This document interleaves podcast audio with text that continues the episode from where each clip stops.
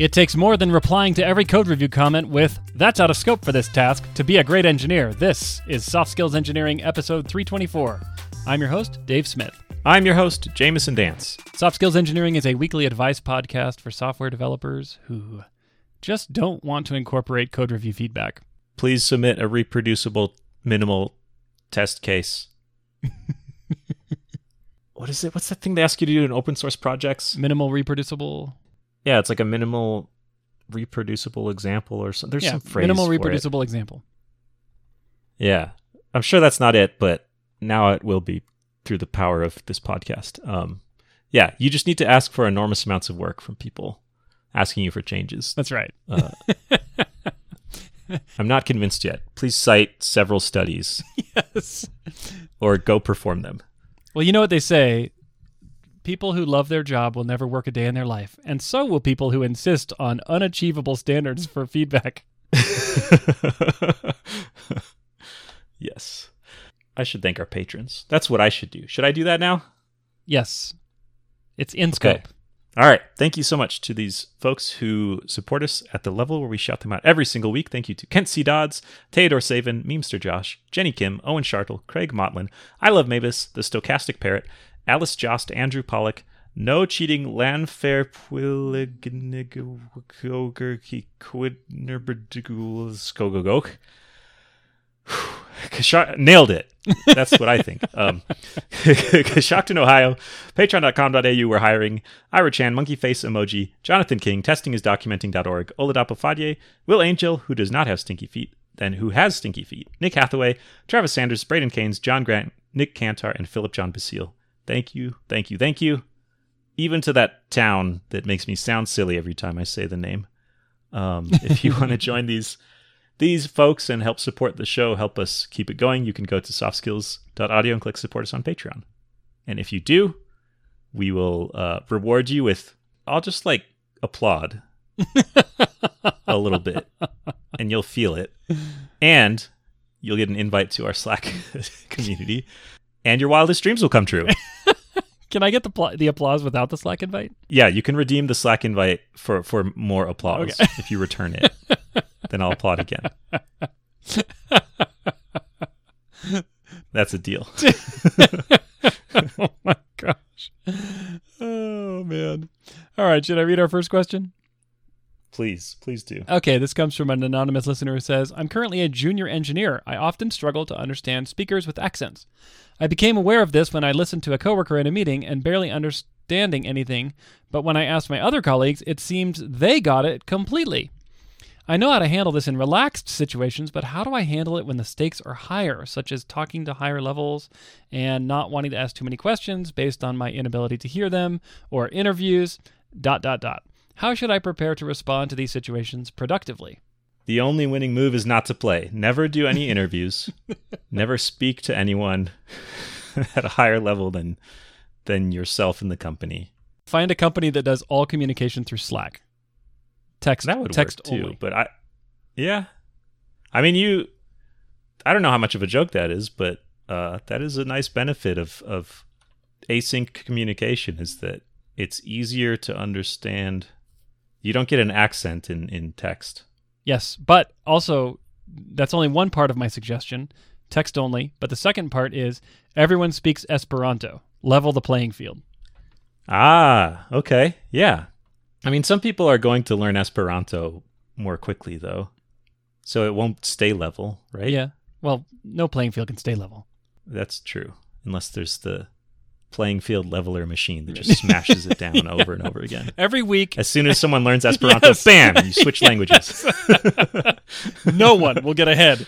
We are all learners. Next week, it's Klingon. Ooh, Yes. language of the week. Tolkien, Oh. Elvish, Klingon, Esperanto. Okay, I've got the first three weeks laid out. We only need a few hundred more.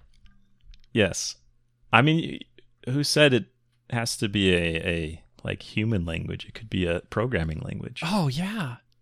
This week we communicate completely through Visual Basic. Me dot raise, you dot approve. you you crash your company by writing ten go to five or I don't know whatever that is. I've never written basic or a visual basic. I'm tired of this conversation. Five colon six colon go to five. Do I handle this? In, okay, I'm not going to say this is a. Actually, never mind. I am going to say this is a good suggestion. This is a great suggestion, and it's easy to do. All right. You, okay. And everyone should be able to pull it off simply. Hold on. Let me Um, let me get all you need let, let me do- go get my popcorn. Hold on. Okay. All right. Now go. Okay.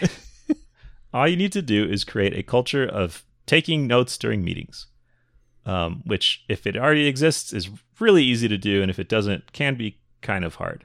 I wonder. There's there's a bunch of different possibilities here. This could be maybe it's maybe it's like an expat. Maybe there's someone living in a different country where they work with folks and work in that country's native language. Maybe it's a company that employs people from all over the place, so there's kind of like a, a melting pot of different accents but it's possible that you might not be the only person struggling to understand this, despite the fact that your colleagues all misled you into thinking they got it completely. Yeah. Like, did you understand anything that person said? And they all went, yeah, for sure.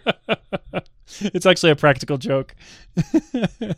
And it's not like you can quiz them because you didn't understand what they said. So, You have to isolate them into different rooms and then ask each of them to tell the story, and then check Ah. for inconsistencies. okay. Yeah. So that's once that's done, then you create the culture of taking notes in meetings, um, which I have found so helpful in so many ways. It's really helpful to clarify like when stuff needs to happen because of a meeting. I feel like meetings are are less off less likely to just end up with talking and then no outcome or action because someone's someone's kind of propelling it forward by writing down what is happening. hmm Uh, it's really easy to share with people who weren't there because you can present the notes, and, and if someone does a good enough job taking notes, then then uh, they can get the gist of it.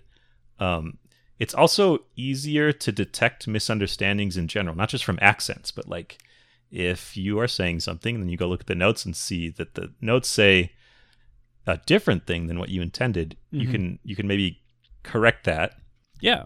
instead of just assume everyone understood you and then and then years later figure out like oh the car's upside down instead of right side up or Yeah. I don't know whatever the consequence is. And and let's not pretend like this is limited to spoken language accents because I was born speaking English and I am often misunderstood when I speak. And I found that when people write notes of what they heard me say I am sometimes a little surprised. Like yeah, oh that's the opposite of what I wanted to convey. Yeah, so this is this is like a universal technique right having a note Yeah. a note taker and I think it solves many more problems than just I, I struggle to understand certain accented spoken language, spoken English. yeah. Which is which is why I think it's especially effective in this situation because accents can be a, a tricky, sensitive cultural thing, right? You don't want to come across as as uh, kind of like insulting other people or, or saying that they're whatever the language they're speaking in, their their accent is too uh, harsh if it's your native language or um, if you're trying to understand it, it's kind of uh, if if it's the other direction, it can be kind of vulnerable to say I actually do not understand this language very well, you know. Um, but if you pitch it as this thing that has universal benefits, it just so happens to help you understand what's going on in the meeting. Uh, if if you have trouble with these accents, Yes. I've also found accents for me become a lot easier with exposure. Yeah. Yeah. Um, and and the more you can immerse yourself in it, the easier it can be to understand. And so you need to pick up like whatever kind of entertainment media is exported by this culture and just start diving into it. Yeah. It's totally a learned skill. I think don't have a fixed mindset on this. Like, oh well, someone speaks with an accent, I'll never understand them. It's like, no, that's a that's a bad attitude. This is absolutely something you can develop. I I know firsthand. I've spent a lot of time with people for whom English is not their first language that they were born speaking. Um, no one is born speaking, but you know what I mean, right? Yeah, yeah. and um, uh, it's it's great. Like I, I uh, it's absolutely something that has developed and um, is totally doable. When I was a child, I moved from Chicago to Minnesota, and they all have weird accents in Minnesota. But not Chicago. everyone else besides me had the had a weird accent. yeah, um, and I didn't want to point it out to them because I didn't want to make them feel bad. but it was kind of hard to understand, and soon I was blending in with the natives, saying things like a bagel instead of bagel. and- seriously. yeah, Don't you know? I put my bagel in the bag. No, is that I put my bagel in the bag? In the bag, yeah, I think it might be that. yeah. Put, I don't know. Put the I, I lost the, bag. skill, as you can Yeah. tell, but uh, delightful experience. I don't know how you could ever understand bagel. It's just like that's a different thing. How would you eat a bag? It doesn't make any sense. Although re- reports of saying "don't you know" are widely exaggerated. Ah, that's too bad. I don't think I heard that very much. That's too bad. yeah.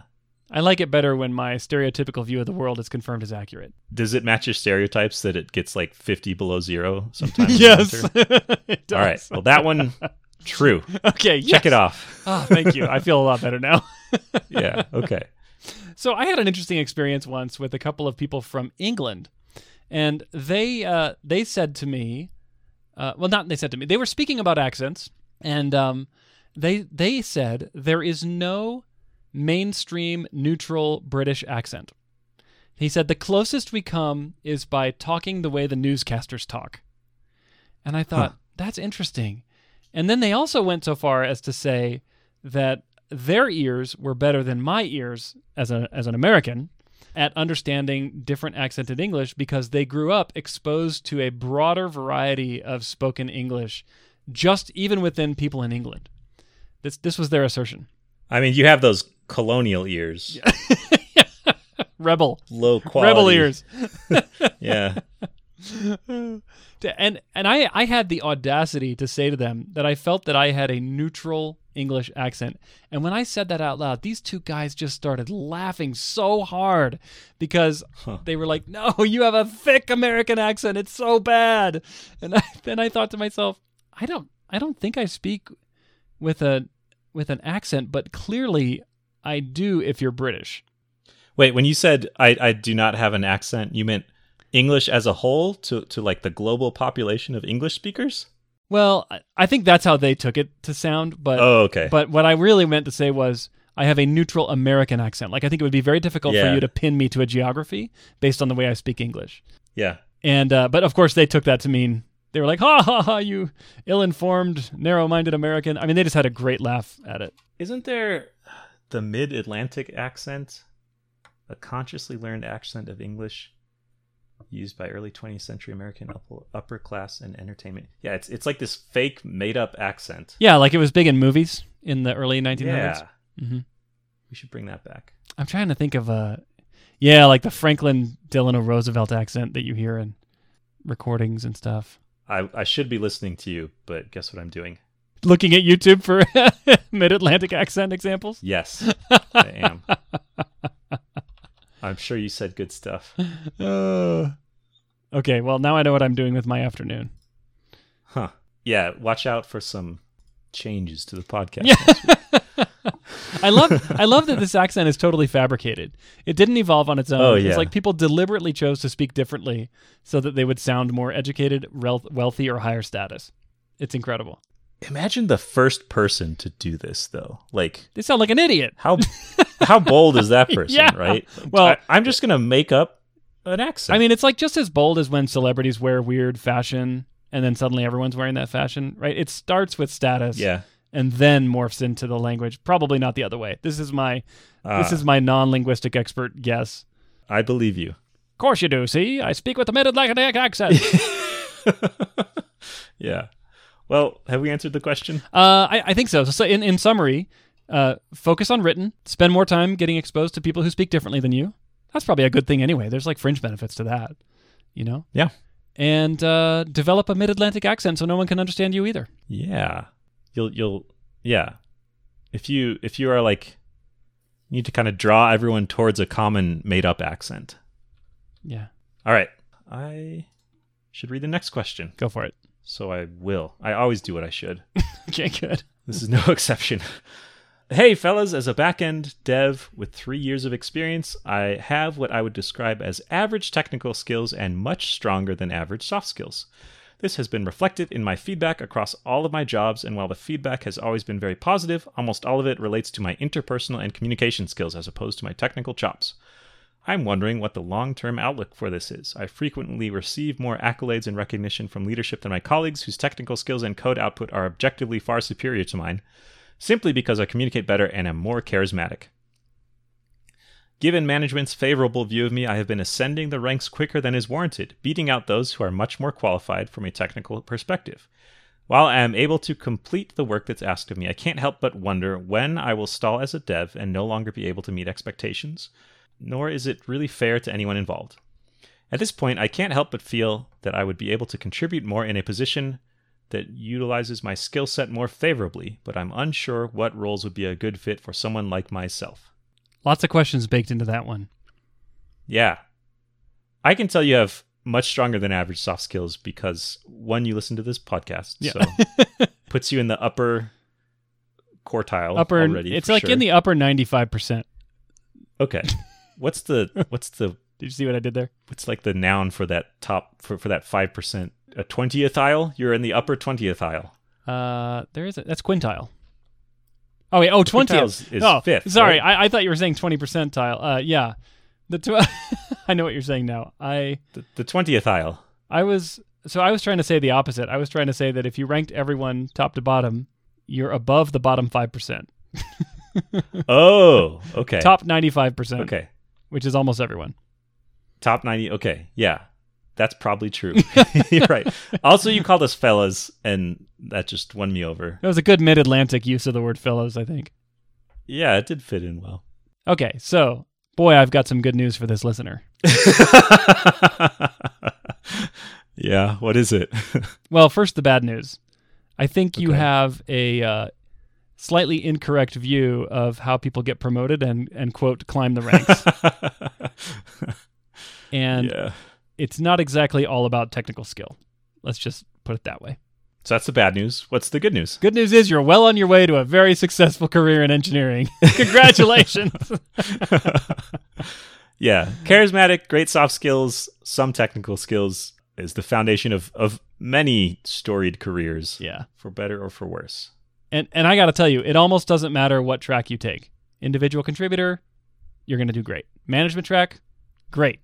You want to pivot into a neighboring field like product management, probably also great. like you're going to be Yeah.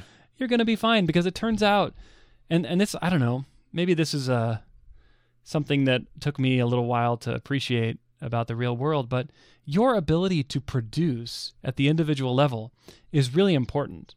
But your ability to communicate what you have produced and collaborate with others and partner is maybe even more important because the best product development in the world, the best code in the world, if it is not properly communicated or conveyed to other people, will never be successful. So don't even worry about it. Yeah, like this is you, you've asked the question. Is that the advice? Yeah, You're listening to the wrong show. You need to listen to the the hard skills engineering podcast. exactly. What are you doing here? Yeah, exactly. go start your own. In fact, maybe you should go start a competing podcast. Nah, don't do that. Maybe you that. shouldn't. Yeah. don't tell our Patreon supporters. I'm wondering what the long term outlook, more accolades. I can. Hmm. So, if you feel like you receive more accolades and recognition from leadership than my than colleagues whose output is far superior, there there might be some resentment around that. yeah, that can happen. And you might turn out like Julius Caesar, who like rose to the top and then got stabbed by a bunch of people who resented him. Yeah. But you could also avoid his fate by uh, using your charisma.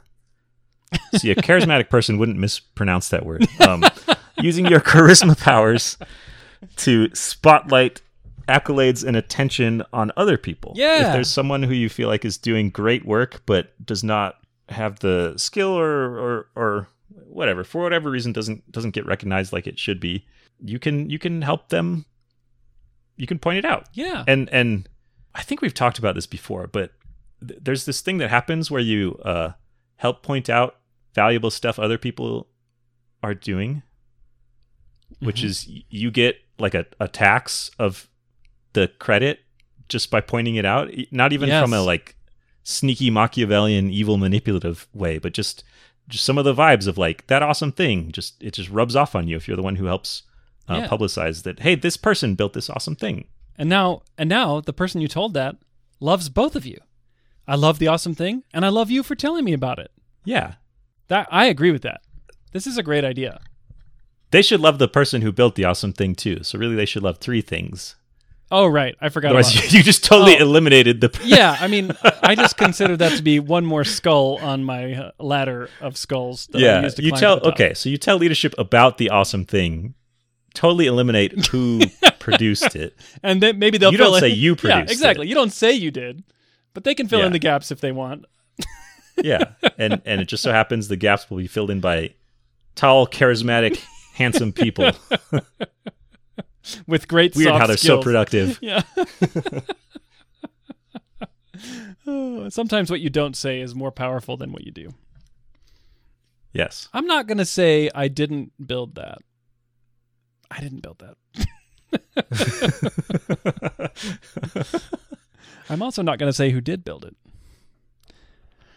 Yeah, I, I totally agree. Like, one of the beautiful things and advantages of having skills like this is that you really can make the world a better place for those around you. And, and like Jamison said, I do think there's a risk that your peers may grow resentful because they know. Like, they know that your um, technical skills might not be up to their, might not match theirs. Unless you're just so good at soft skills that they're they're like, oh, question asker. They're we know they're not really pulling their weight technically, but man, do they tell a good story. Yeah. and so we forgive them. Your soft skills are so developed uh, Yeah. that even the people whose skulls are in your wake are just praising you with their last breath. I can't wait to be part of your furniture.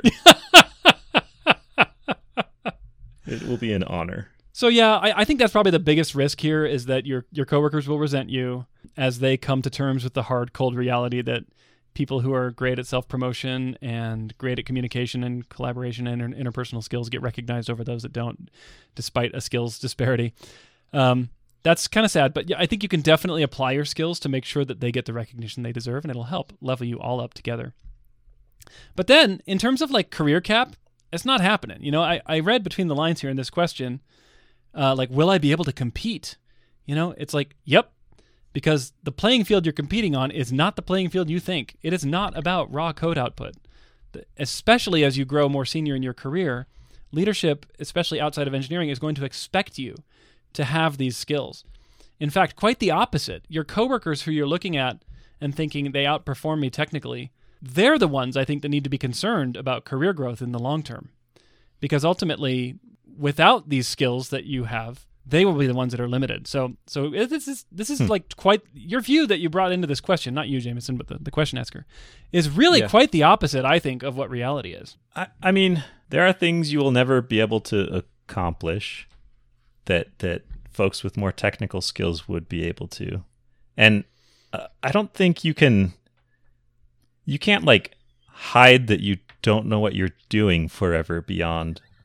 Well, you can, but the higher up you go. I I feel like there, there's going to be more of a spotlight on output and delivery and, and Oh, I don't think so. I disagree with that. really hmm I mean, the, Huh. the I believe the higher you go, while there may be more of a spotlight or more demands on your output, the type of output that you need to produce will shift in nature.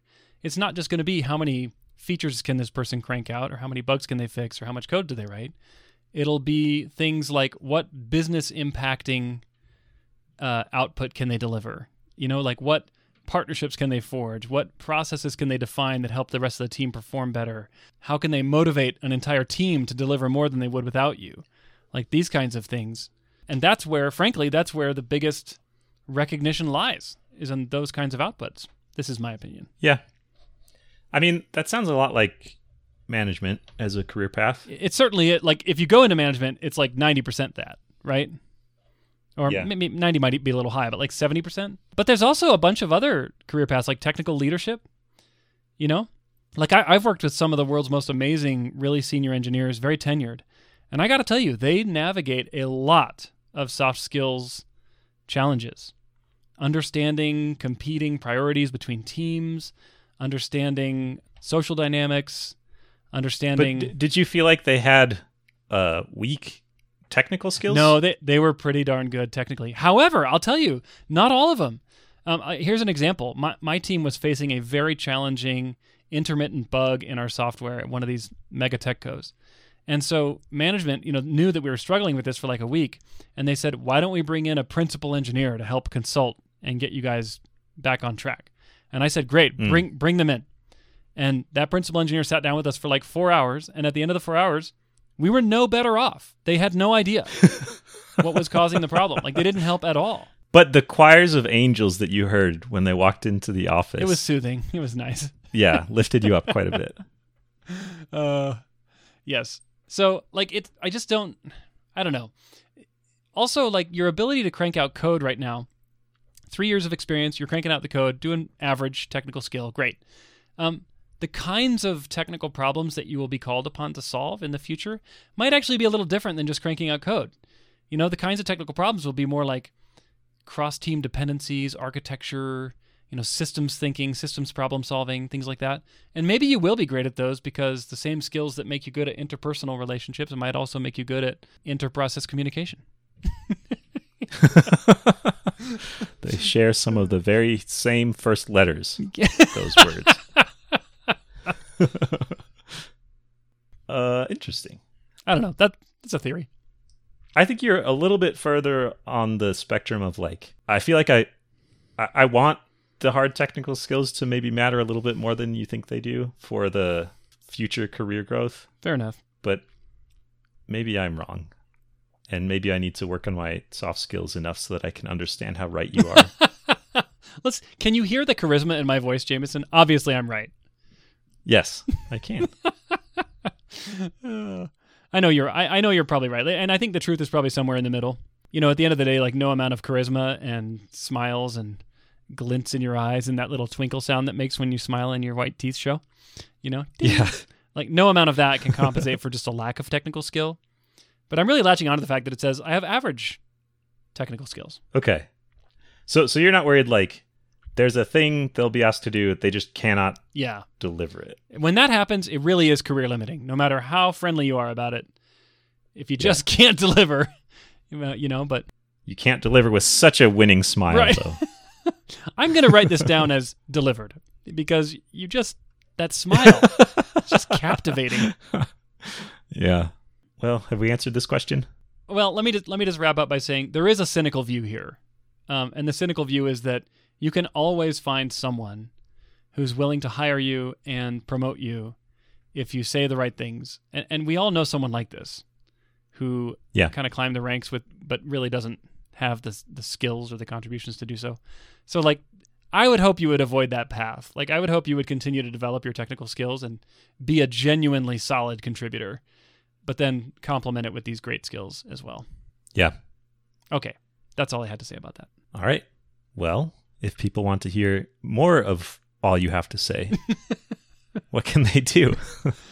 They can go to softskills.audio and click the uh, ask a question button. Um, we get so many of these questions every week, and we just love them. Thank you so much for sending them in. We really appreciate it. We do appreciate it. Thank you. And we will answer all of them, or we'll be dead and there'll be nothing you can do about it. Except replace us with someone who has better soft skills. uh, that's true. Strike that. We'll do all of them. Okay. yeah, that's better than dying anyway. Yeah. All right. Thank you so much for listening. We will catch you next week.